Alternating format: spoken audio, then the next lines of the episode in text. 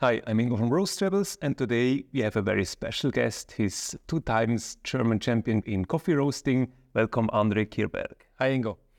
Great to have you here. And if you want to know more about Andre, about his history, um, about his starting coffee, but also about coffee roasting championships, then have a look at the video that you find here.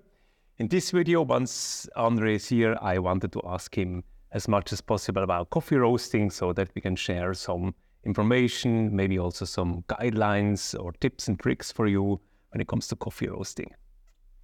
And um, one thing I would like to know from, from you, Andre, to start with is kind of if people want to roast a nice coffee, they want to have a great coffee, whatever this is for them, where should they start or what are the most important decisions for them to get to this cup of coffee that they want? Well, I think the most important thing is to um, for you to become a great cupper. Um, really analyzing every roast that you make afterwards for its taste and what changed compared to the last roast. So yeah. it's really helpful if you track that data and if you, let's say you, you have a first batch of any any kind of coffee, mm-hmm. you roast it, you cup it. Um, and you think, oh, I um, think I'm lacking some some some sweetness, I'm lacking some florality, mm-hmm. um, then to then adjust your roast style accordingly and, and make little increments and, and, and changes. Um, when do you apply how much heat? Mm-hmm. Uh, I think that's that's like the most important part if you if you um,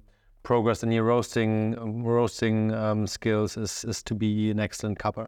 Okay, so you mean before understanding technology and the roasting profiles and everything behind, people should focus on their cupping or sensory skills. Yes. yes. Okay. And how can you learn that or how can you train that? Uh, well, the easy thing is um, if you just grab a few bags of coffee, you grind them really coarse, um, and then you just brew them, and then you you cup them. So you can just go to a roastery, get any three coffees, and and, and compare them. And yeah.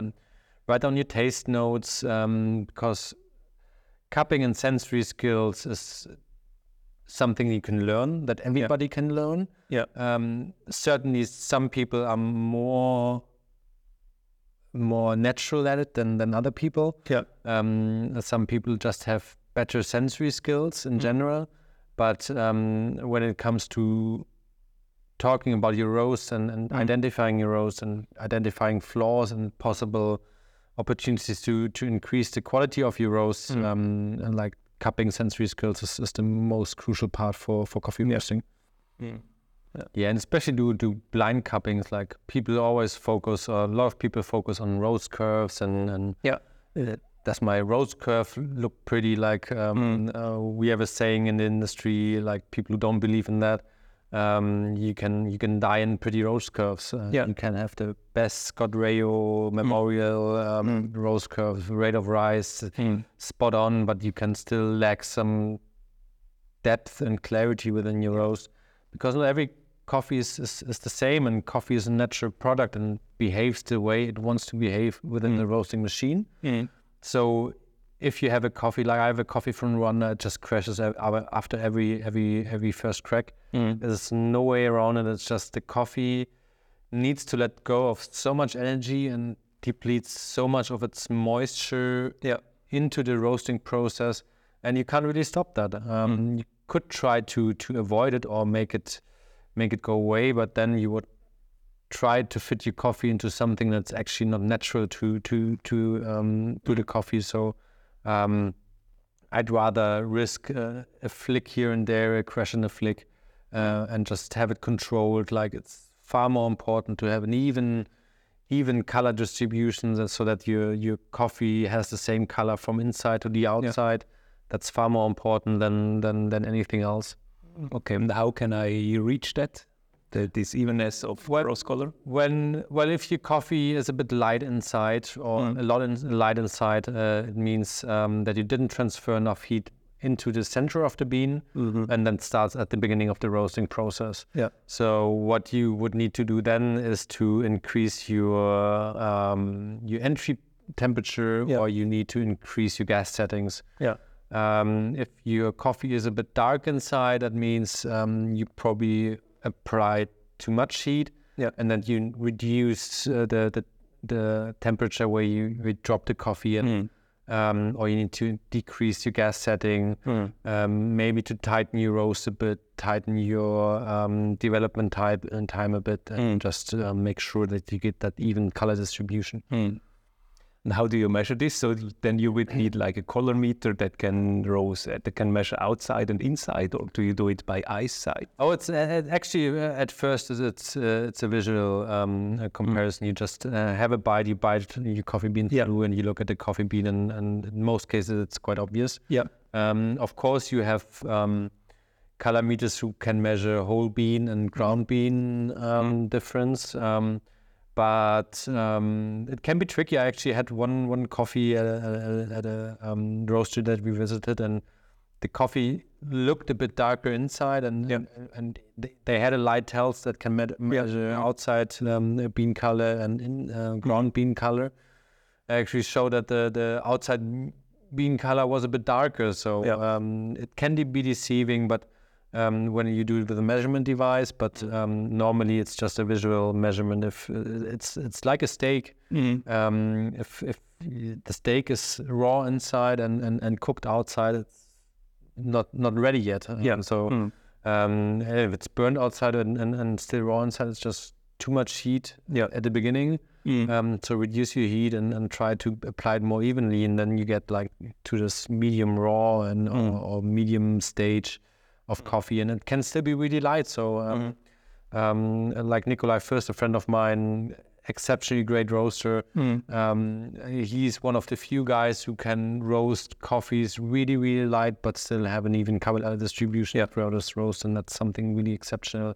Because if you have a little bit of green inside, um, that's where you have more of these green flavors, the grassy notes, the papery notes, um, and, and to me they are not really pleasant. Yeah. But a lot of roasteries try to get more um, more florality, more acidity into the coffee doing that. Yeah. Uh, At least that's what, I'm supposed because a lot of the high end class coffee brands that you see out there, the well known brands, um, um, you, you actually see that that a lot of the roasts, and I personally think a lot of the roasts are, are underdeveloped and Okay. You can taste it, and I don't like it. So, um, but then again, you might like it. So if if you like it and that's what you're looking for, then Yeah. it's also there's no right and wrong. There's no you have to do it this way. You have to do it that way. Yeah. Um, it's just for me as a personal um, experience. I think coffee should be evenly roasted through Yeah. um, at any roast stage, and and I think coffee has the most balance. And for me, balance is complexity. Yeah. Okay. Interesting. Balance is complexity. Um, that's something we have to think about. and so, are you looking for complexity or are you looking for um, like harmony? Um, well, that what what balance actually is is, is, is harmony. Is it's um, when like any any good meal or any good cocktail, the sweet spot between the sour, the bitter, the sweet, and the body is always integral for the for the sensory pleasure that Yeah. that you are perceiving. Um, and it's the same for any kind of food because that's like along the five main tastes that we have, and we're talking about now that there might be a sixth one. So Yeah. even, that is, is something that's still in in, in the discovery. Um, but we have a certain spectrum of taste that we can perceive, Yeah. and the more something of each part is in, in that thing that we taste, um, we perceive it as balanced and Yeah. and, and complex. Um, I think that's something to remember, and um, I think that what what makes coffee interesting, like even if if, if you want to have a super acidic coffee, then um, which is also interesting to. Yeah. I I personally I like I like sour. I like uh, my cocktails also to be a bit more on the sour side. Somebody else would say I wanted them more on the, on the sweeter side. Yeah. Um, that's totally up to you. But I think if you want to have that acidity in a coffee, it needs to be there from the beginning from your green coffee. Yes. Um, and what I always try to do with my roasts is um, I evaluate green coffee in three stages. I do a light roast, I do a medium roast, I do a dark roast. That's Yeah. something I learned from the Kaffeemacher. Um, and then I try to decide what pleases this coffee best, and I go for that for that route. Um, Yeah. So what you have to bear in mind if is it going to be a filter roast is it going to be an espresso roast Yeah. um, with espresso extraction you you multiply whatever is in the coffee so if you have a lot of acidity uh, within a coffee Yeah. if you do that for an espresso roast you- acidity might be off the charts and totally unpleasant Yeah. Um, so this might indicate that this would be better for a filter roast Yes. and and the other way around if you have a really nice coffee but you think ah i'm lacking a bit of acidity there Mm. but but the taste notes the, the aromas the the everything is really nice and you say oh this would actually make great espresso because i'm i'm, I'm increasing the acidity anyway during extraction i'm concentrating it so um, that might be something i say okay this is a great espresso coffee. And some coffees are good for both and Yeah.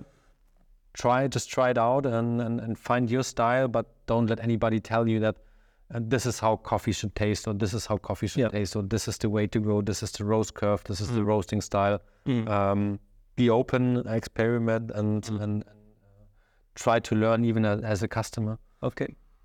Yet, if you say try to experiment, then when it comes to roasting curves and roasting profiles, there are so many factors that you can influence. You can influence the start temperature, the curve during the roast, time.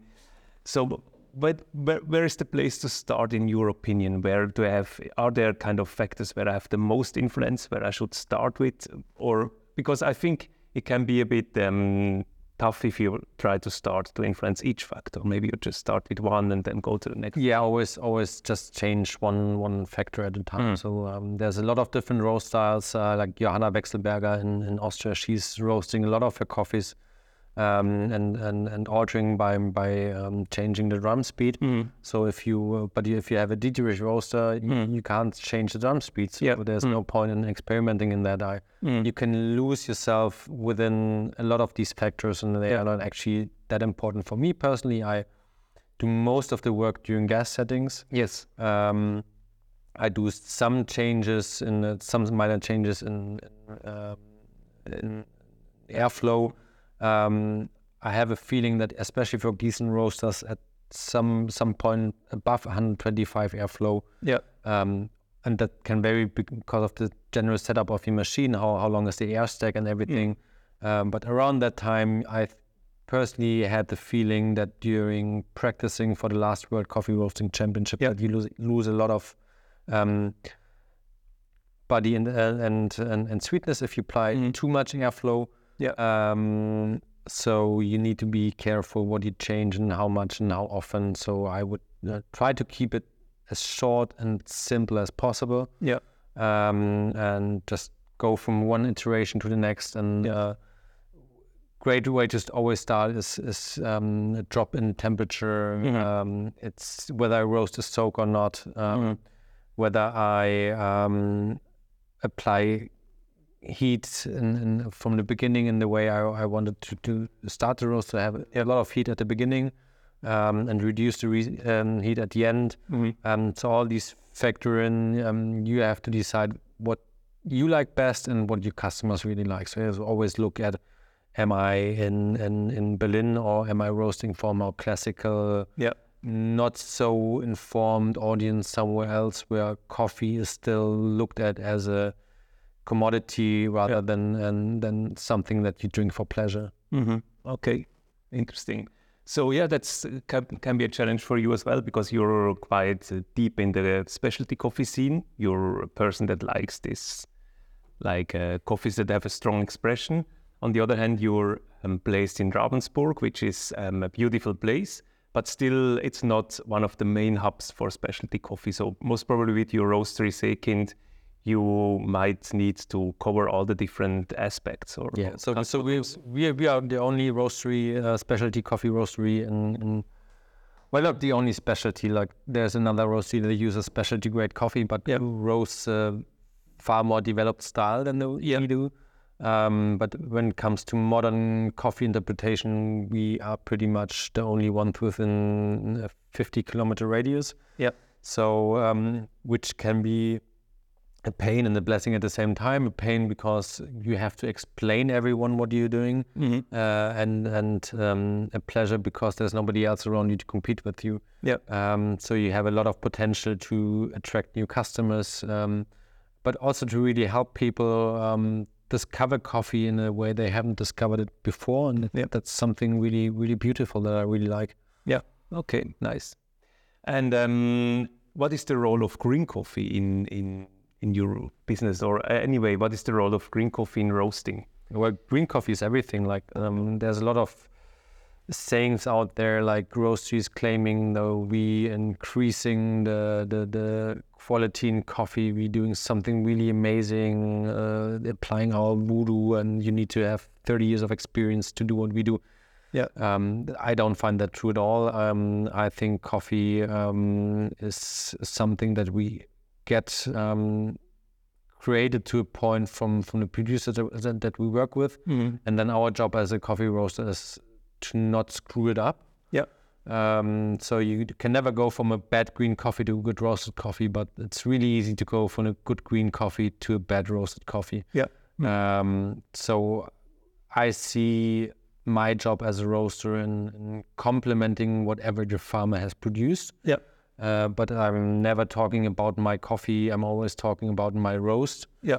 um, because all I do is the roasting and I didn't grow it. And there's a lot of things that factor in during production, during uh, pre-harvest, post-harvest. Um, and um, what I really like is with our producers to to get into a conversation and to talk to them like how can we uh, develop the coffee in the future? How can we accentuate some of the of the flavor notes? How can we get it more acidic? How could we get it more sweet? Um, so those are things that we uh, like to do as a roastery and, and see our coffee producers as partners that we work really closely with. And um, but um, kind of presumptuous to say that that you are.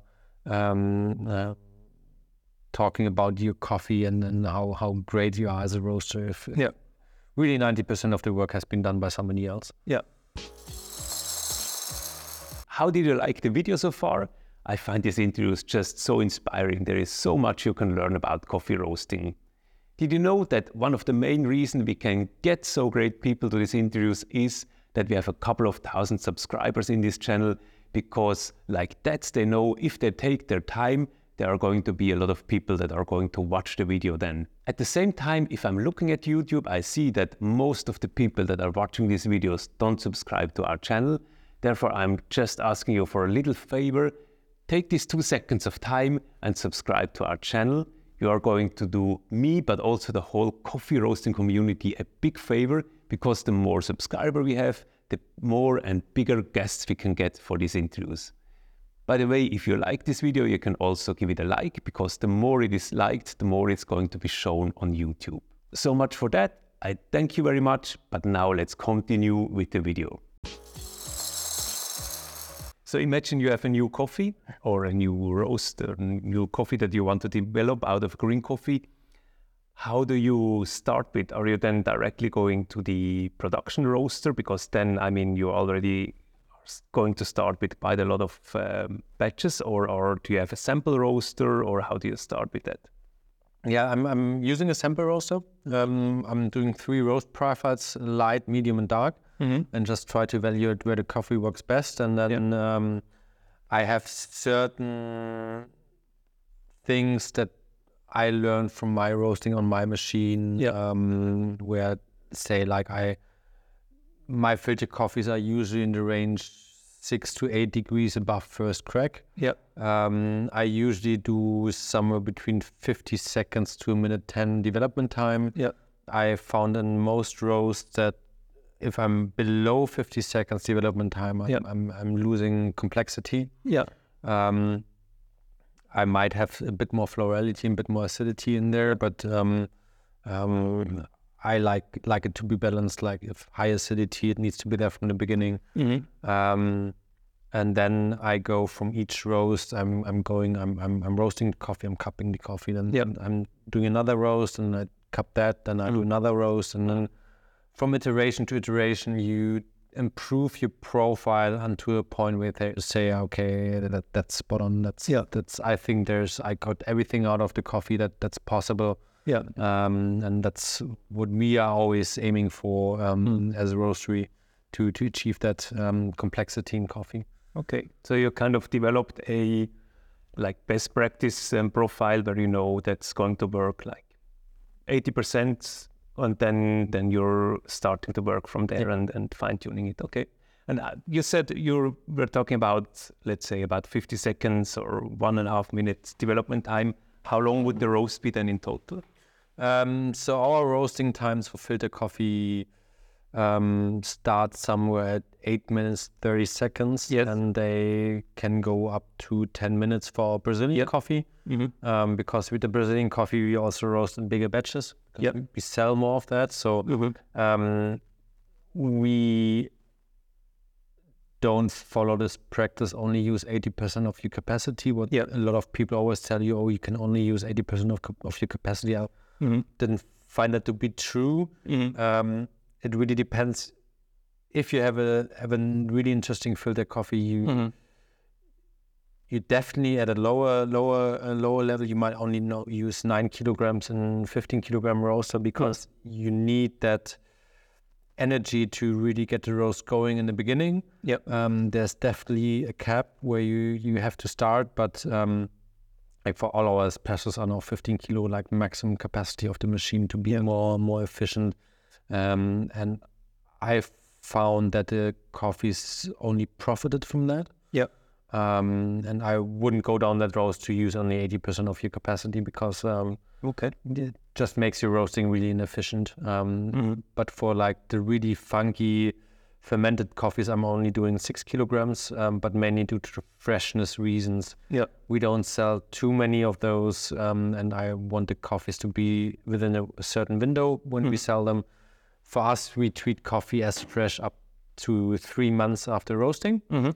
Um, that's where I see a significant drop um, in, in quality, but up to three months, um, the, the the decreasing quality is really really s- small, Mhm. and especially with fermented coffees. I, I yeah also find that some coffees are best after two to three months. yeah okay Uh, I even cut my coffees after half a year, and um, of course I'm documenting everything. Yeah. And if I look at my my my data points, I think yeah, coffee needs at least two to three weeks for degassing. Um, then has a peak up to two months, Yeah. depending on the coffee and your roasting machine.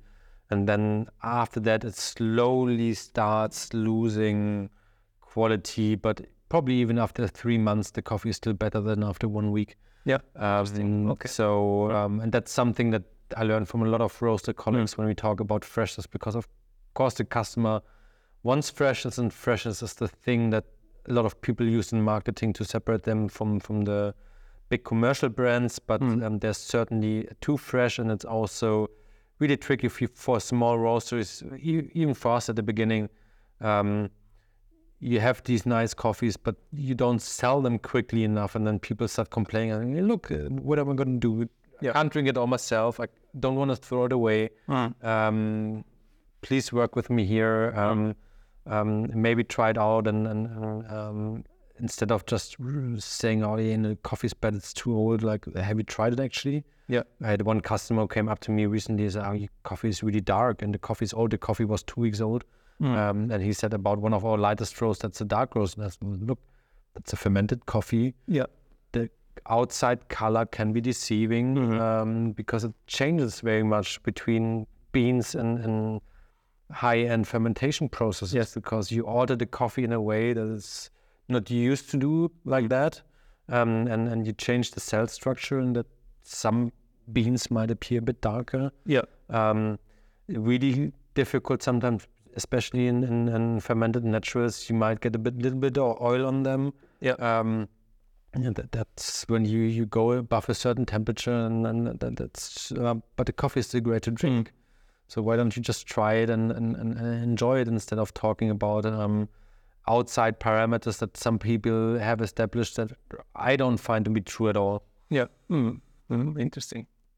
And um, so, so now you were talking about these um, fermented coffees, and this is one one of your fermented coffee, for example, for a Cosmic. Yes. Um, you also shared your kind of um, go-to profile when it comes to filter coffee. This is then more um, a classical, more a classic roast. It's a Brazilian um, and Robusta blend 70-30.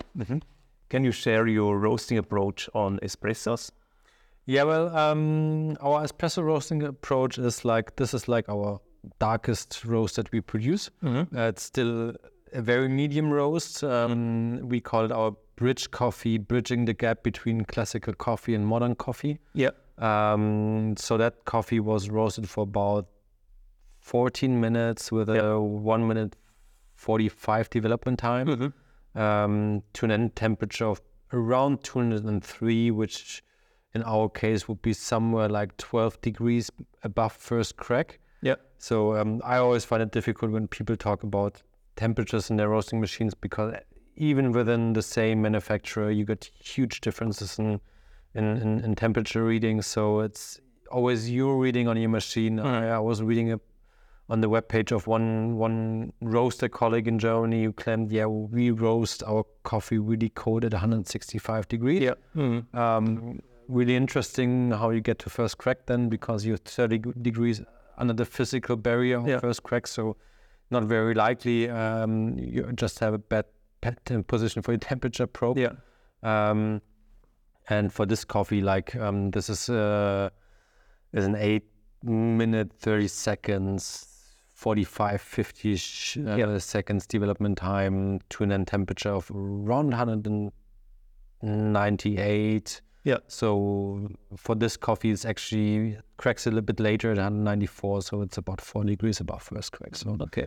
still out comes out popping um, um, uh, out of first crack, but um, Mhm. Uh, when when when we uh, take it out, but um, that would be on the really light side. Yeah. Okay. Thanks a lot for sharing. You now also started to roast on the Aillio Bullet. Yes. What are your first uh, impressions, or uh, yeah, what are your first first experience with this with this machine? Uh, so I, I had my first experience at the Café Kaffeemacher Coffee School. Um, I think two years ago. Yeah. Um, uh, it's a wonderful machine. That's um, I'm really excited to be working together with Aillio in the future. Um, so we just started that cooperation now, and I, I just got mine. When I come back today, uh, it, it will be waiting for me, and I can do the unboxing. And but from from the few roasts I had on it, I I, really like the consistency. Yeah. I really like the quality of the roast. I think it's a it's a bargain at that price point. Um, um, if you want to start home roasting, you might even think about yeah, I might go into production roasting. I think this is a machine that even can start your roast business from the from the early stages on. You, I, I've heard about somebody who's roasting 3.7 tons on the machine a year. Um, so I think if if if you want to, if you're thinking about into getting roasting p- uh, coffee professionally, um, this is a good machine for your sample roasting and your production roasting as well, especially in your early stages. Um, you can easily produce a ton of coffee on that a year. Yeah. Um, if you have produced a ton and sold a ton of coffee, um, and you still like what you're doing, then then you could think about the next steps. But um, Mhm. I think for anybody trying to roast coffee professionally, the the Aillio Bullet is, is, is a great way, great Yeah. machine to start. Even for me, I'm really excited to to work um, with it for our like really experimental coffees. I got a Colombian geisha coming in soon. Mm. Yeah. Um, and that's a coffee at 35 euros a kilogram where you don't want to want to um, um, be too too um, risky. So um, uh, I'm I'm gonna roast that on the bullet and, and Yeah. uh, have have my experimentations with that and. Uh, you can follow the journey with me and the bullet um, in the coming weeks on our social media channels. Sure. Yeah. Yeah.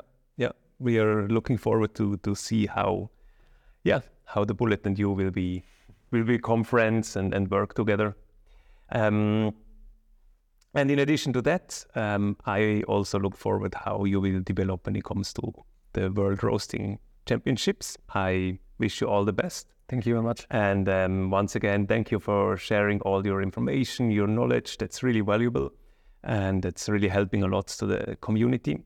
And at the end, I just wanted to ask you if people are interested in Seekind Roastery or in following you, where can they learn more about you? Where can they, can they get the coffee or more information about the roastery, your journey?